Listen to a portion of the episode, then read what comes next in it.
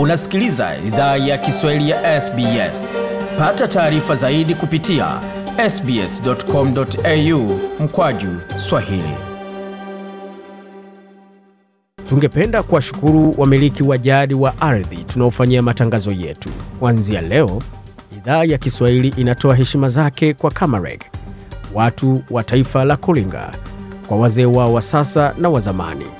Pia kuanzia leo tuna wakubali wa Aboriginal na Torres Strait Islander ambao ni wamiliki wa jadi kutoka ardhi zote unaosikiliza matangazo haya.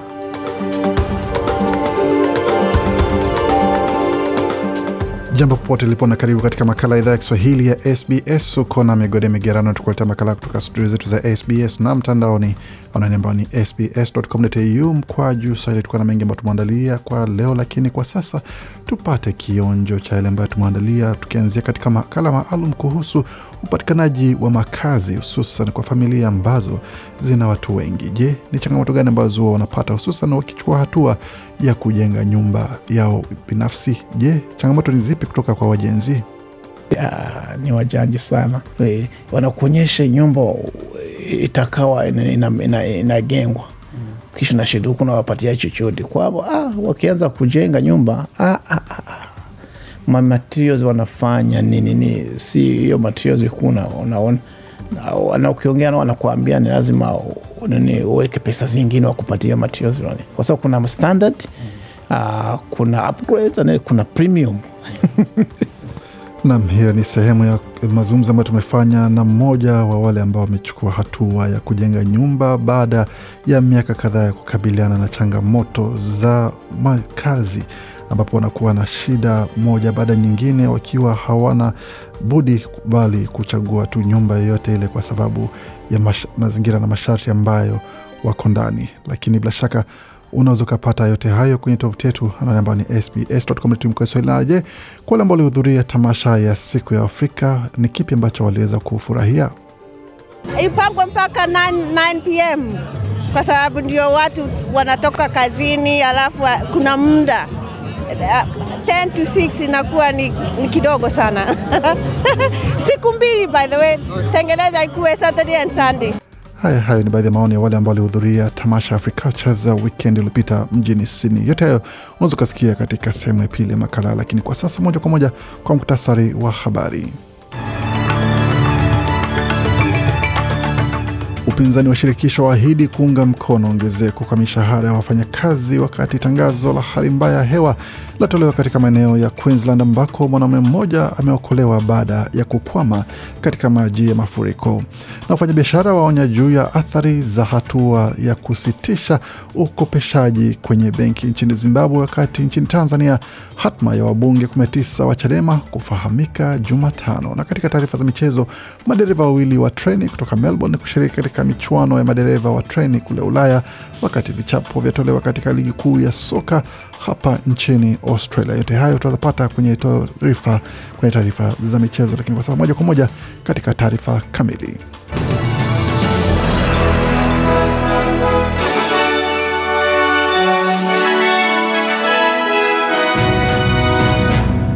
Wasikia idhaa ya Kiswahili ya SBS ukiwa na migodi migerano. Hapa ni taarifa kamili ya habari. Wa mitambo ni bwana Nick. Kiongozi wa upinzani Anthony Albanese amethibitisha kuwa ataunga mkono ongezeko la mshahara la zaidi ya asilimia 5.1 kuambatana na ongezeko la mfumuko wa bei. Kiongozi huyo chama cha Leba ameendelea kusisitiza kuwa anataka mishahara halisi iongezeke juu ya mfumuko wa bei ambako mishahara halisi inatarajiwa kupungua kwa asilimia tatu mwaka huu kwa mujibu wa benki kuu. Tume ya haki ya kazi huweka kiwango cha chini ya ongezeko ya mishahara ya wafanyakazi kote nchini. Anthony Albanese amesema kwamba serikali yake itawasilisha nyaraka kwa tume hiyo huru kutoa ombi kwa ongezeko kubwa zaidi la mishahara ya wafanyakazi kama chama cha Leba kitashinda uchaguzi mkuu ujao. People should not go backwards. If you're on the minimum wage, Anasema watu hawastahili rudi nyuma. Kama uko kwenye kiwango cha chini cha mshahara, unapitia wakati mgumu kulipa kodi, kununua chakula na kumudu maisha, na tume ya haki ya kazi inazingatia hilo katika maamuzi wanayofanya. Tunaunda serikali ambayo ina kiwango cha chini cha mishahara kama sehemu yao muhimu ya usanifu wa uchumi. Wamesema hivyo na hivyo ndivyo wamefanya kwa zaidi ya miaka kumi. Leba ina mpango, Leba ina mpango kuinua mishahara, na hicho ndicho tutafanya, alisisitiza kiongozi wa upinzani Bwana Anthony Albanese. Na wafanyakazi wa huduma ya wazee wanaofanya mgomo kote nchini Australia wamesema kwamba uamuzi wa kususia kazi leo Jumanne kumi Mei ulisababishwa na mazingira mabaya ya kazi ambayo yames, wamesema yamekuwa mabaya kupindukia. Wafanyakazi kutoka makampuni tano makubwa magharibi Australia na Queensland wamefanya mgomo wakiomba ongezeko la wafanyakazi pamoja na ongezeko la mishahara. Mgomo huo umeathiri takriban wakaaji elfu kumi katika zaidi ya vifaa mia ishirini ila wahudumu wamesema kwamba walifanya mgomo huo kwa masaa matano tu mchana leo na waliwapa waajiri wao onyo la wiki mbili watafute wafanyakazi wa kuziba pengo watakazoacha. Caroline Smith ni mkurugenzi wa chama cha wafanyakazi wa huduma ya wazee nchini. Amesema alikuwa ulikuwa ni uamuzi mgumu kwa wafanyakazi kuamua kufanya mgomo, ila wamesubiri kwa muda mrefu zaidi kwa mabadiliko kufanywa katika sekta hiyo.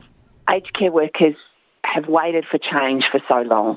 They hoped change would come from the Anasema wafanyakazi wa huduma ya wazee wamesubiri mageuzi kwa muda mrefu sana. Walitumai mageuzi yatakuja kutoka tume ya kifalme.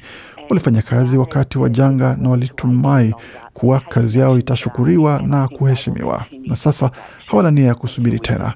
Wanachukua hatua leo, na nadhani wataendelea kuchukua hatua hadi tutakapoona mageuzi katika sekta hiyo. Na tukiendelea taarifa zingine ambazo tumeandalia, wanaume mmoja ameokolewa kutoka maji ya mafuriko jimboni Queensland, mvua zisizo za kawaida zikinyesha katika eneo la kaskazini la jimbo hilo. Tume ya uokoaji ama timu ya uokoaji wa kasi majini kutoka huduma ya dharura na moto ya Queensland ilimsaidia mwanaume mmoja na kumpeleka sehemu salama baada ya mwanaume huyo kukwama katika maji ya mafuriko katika eneo la Soldiers Hill ambalo liko katika kitongoji cha Mount Isa mida ya saa tano usiku wa Jumatano. Onyo la hali mbaya ya hewa ilitolewa kuanzia maeneo ya magharibi Townsville hadi Cloncurry na kutoka maeneo ya Croydon kaskazini mwa jimbo hilo hadi maeneo ya Blackhall ambayo yako kusini mwa jimbo hilo. Baadhi ya maeneo yanatarajiwa kupata kiwango cha mvua ambayo ni mara kumi zaidi ya wastani ya mwezi kwa mwezi wa Mei katika muda wa kati ya masaa 24 hadi masaa 48 na ni nadra kwa kiwango hicho cha mvua kuonyesha nje ya msimu wa mvua. Tukienda makala ambayo tumeandalia barani Afrika, hatua ya Zimbabwe kusitisha ukopeshaji wa benki itakuwa na matokeo mabaya na itaunda mfumo sambamba wa benki wa kukwamisha juhudi za kuboresha uchumi unaodorora wakuu wa sekta ya biashara nchini humo wamesema Jumatatu.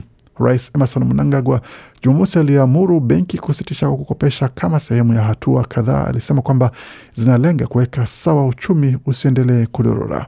Bwana Mnangagwa alisema kwamba hatua hiyo itasitisha kuporomoka kwa dola ya Zimbabwe na kuzuia ukuaji wa soko sambamba, ambapo dola ya nchi hiyo ilikuwa ikibadilishwa kwa karibu dola mia nne za Marekani, ikiwa mara mbili zaidi ya kiwango rasmi cha wiki iliyopita. Anasema kwamba serikali imesitisha huduma za benki, lakini benki bado ziko imara, chama cha biashara cha Zimbabwe kilinukuliwa kikisema katika taarifa. Katika nukuu nyingine ni kwamba hii inahalalisha mfumo sambamba wa benki na viwango vya juu vya riba, na hakuna mwekezaji atakayevutiwa na uchumi kama huu ambapo ukopeshaji unaweza kusimamishwa ghafla, chama hicho kilinukuliwa kikisema tena. Tukiendelea makala mengine ambayo tumeandalia kwa sasa, tuelekea moja kwa moja hadi nchini Tanzania ambako baraza kuu la chama kikuu cha upinzani nchini humo Chadema siku ya Jumatano kitatoa hukumu ya rufaa za wabunge kumi na tisa wanawake waliowafukuza wanachama kwa sababu ya kukiuka katiba na kanuni za chama hicho. Hatua hii ilichukuliwa baada ya wabunge hao kuchukua uamuzi wao wa kwenda kuapishwa kuwa wabunge wa viti maalum katika bunge la Jamhuri ya Muungano wa Tanzania bila chama hicho kuwapitisha. Chama Chadema kimesema kwamba Jumatatu baraza kuu la chama litasikiliza rufaa zilizowasilishwa na wabunge hao ambao wamefutwa wanachama. Hayo yalisemwa na mkurugenzi wa itifaki, mawasiliano na mambo ya nje John Mrema. Wabunge ambao rufaa zao zili, zitasikilizwa ni pamoja na Halima Mdee, Esther Matiko, Grace Tendega, Cecilia Pareso, Esther Bulaya, Agnesta Lambert, Nusrati Hanje, Jessica Kishoa, Hawa Mwaifunga, Tunza Malipo na Azia Mohamed.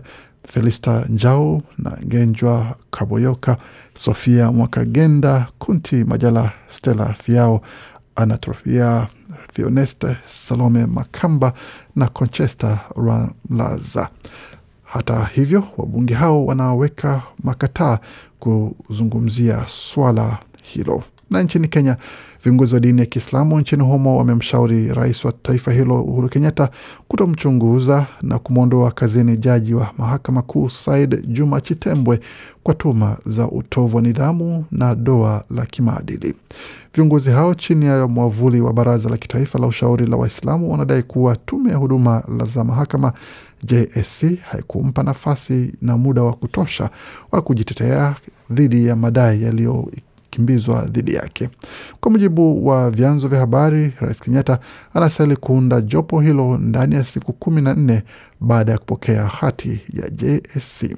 Wakati Jaji Said Juma Chitembwe akisubiri hatma yake kuamuliwa na jopo lililoundwa na Rais Kenyatta ndani ya kipindi cha siku kumi na nne baada ya kupokea hati za ushahidi kutoka kwa tume ya huduma za mahakama kwa mujibu wa kifungu cha sheria cha moja sita nane ba viongozi wa dini wa Kiislamu sasa wanadai jaji huyo anaandamwa. Mwenyekiti wa baraza hilo Sheikh Juma Ngao amedai kuwa jaji Juma Saidi Chitembwe hajapewa muda wa kutosha kuweza kujitetea na kuweza kuwasilisha maoni ama kukata rufaa kwa yale ambayo yanamkabili bwana jaji huyo.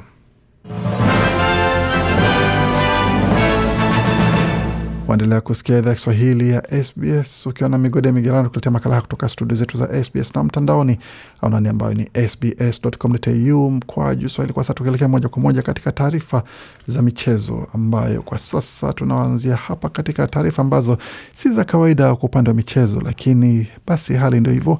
Mchezaji ama wachezaji wawili ambao ni madereva kutoka Melbourne ambao ni madereva wa treni ama tram ukipenda kwa kimombo ni wale watasafiri hadi Ulaya kushirikiana ama kushiriki katika michuano ya waendesha tram ambayo itakuwa kule Ulaya. Timu hiyo ya wachezaji wawili wataelekea moja kwa moja na wamealikwa wamepokea mwaliko mwaliko maalum kutoka Yara Tram Drivers Amanda Paul na Frendi Lim ambao watashiriki katika siku chache zijazo na tuondoka kwenda kushiriki katika michezo hiyo. Mwalimu wao ni Wayne Spears, naeleza shirika la habari la SBS mtazamo wao pamoja na jinsi wamepokea mwaliko huo.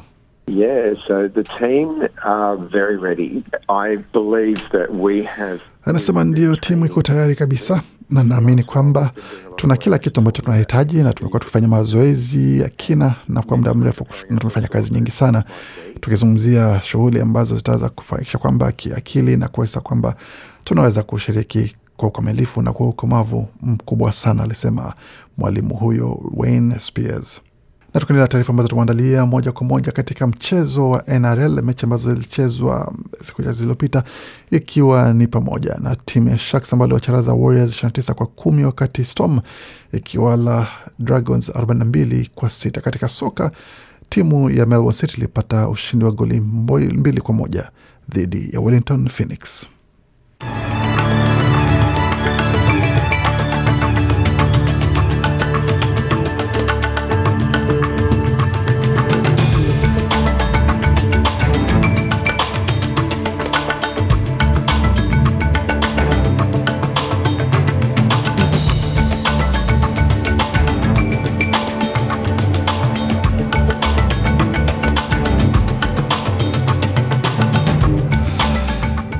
Katika taarifa zingine za mchezo itakuwa ni kati ya Brisbane Roar na Sydney FC ambayo itachezwa muda usio mrefu kuanzia mida saa moja dakika tano usiku huu wa leo kule mjini Brisbane.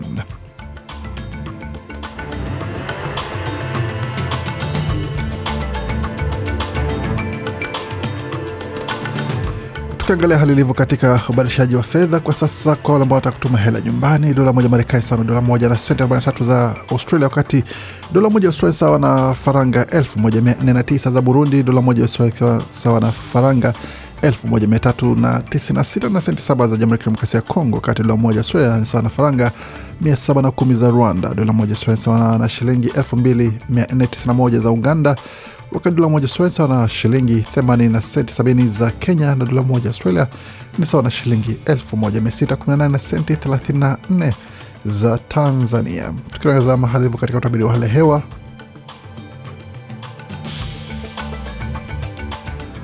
tukianzia katika mji wa Adelaide nyuzi joto pale ni 17.1, wakati mjini Kem, mjini Brisbane Brisbane kwa sasa nyuzi joto pale wanasema kwamba ni 20.9, lakini mvua ikiwepo katika maeneo ya Brisbane na sehemu zingine na mjini Canberra kwa sasa nyuzi joto 12.8, Darwin 31.2, wakati Hobart 11.5 na uwezekano wa wingu pamoja na Perth zikiwa ni 20.7, Melbourne 13.9 na Sydney ni 18.8. Kufikia hapo ni mwisho wa taarifa habari ambayo tumeandalia. Bakia nasi kwa makala mengine manakujia kutoka studio zetu za SBS.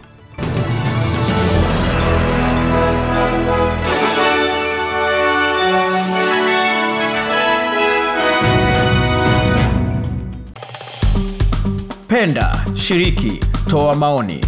Fuatilia idhaa ya Kiswahili ya SBS kwenye Facebook.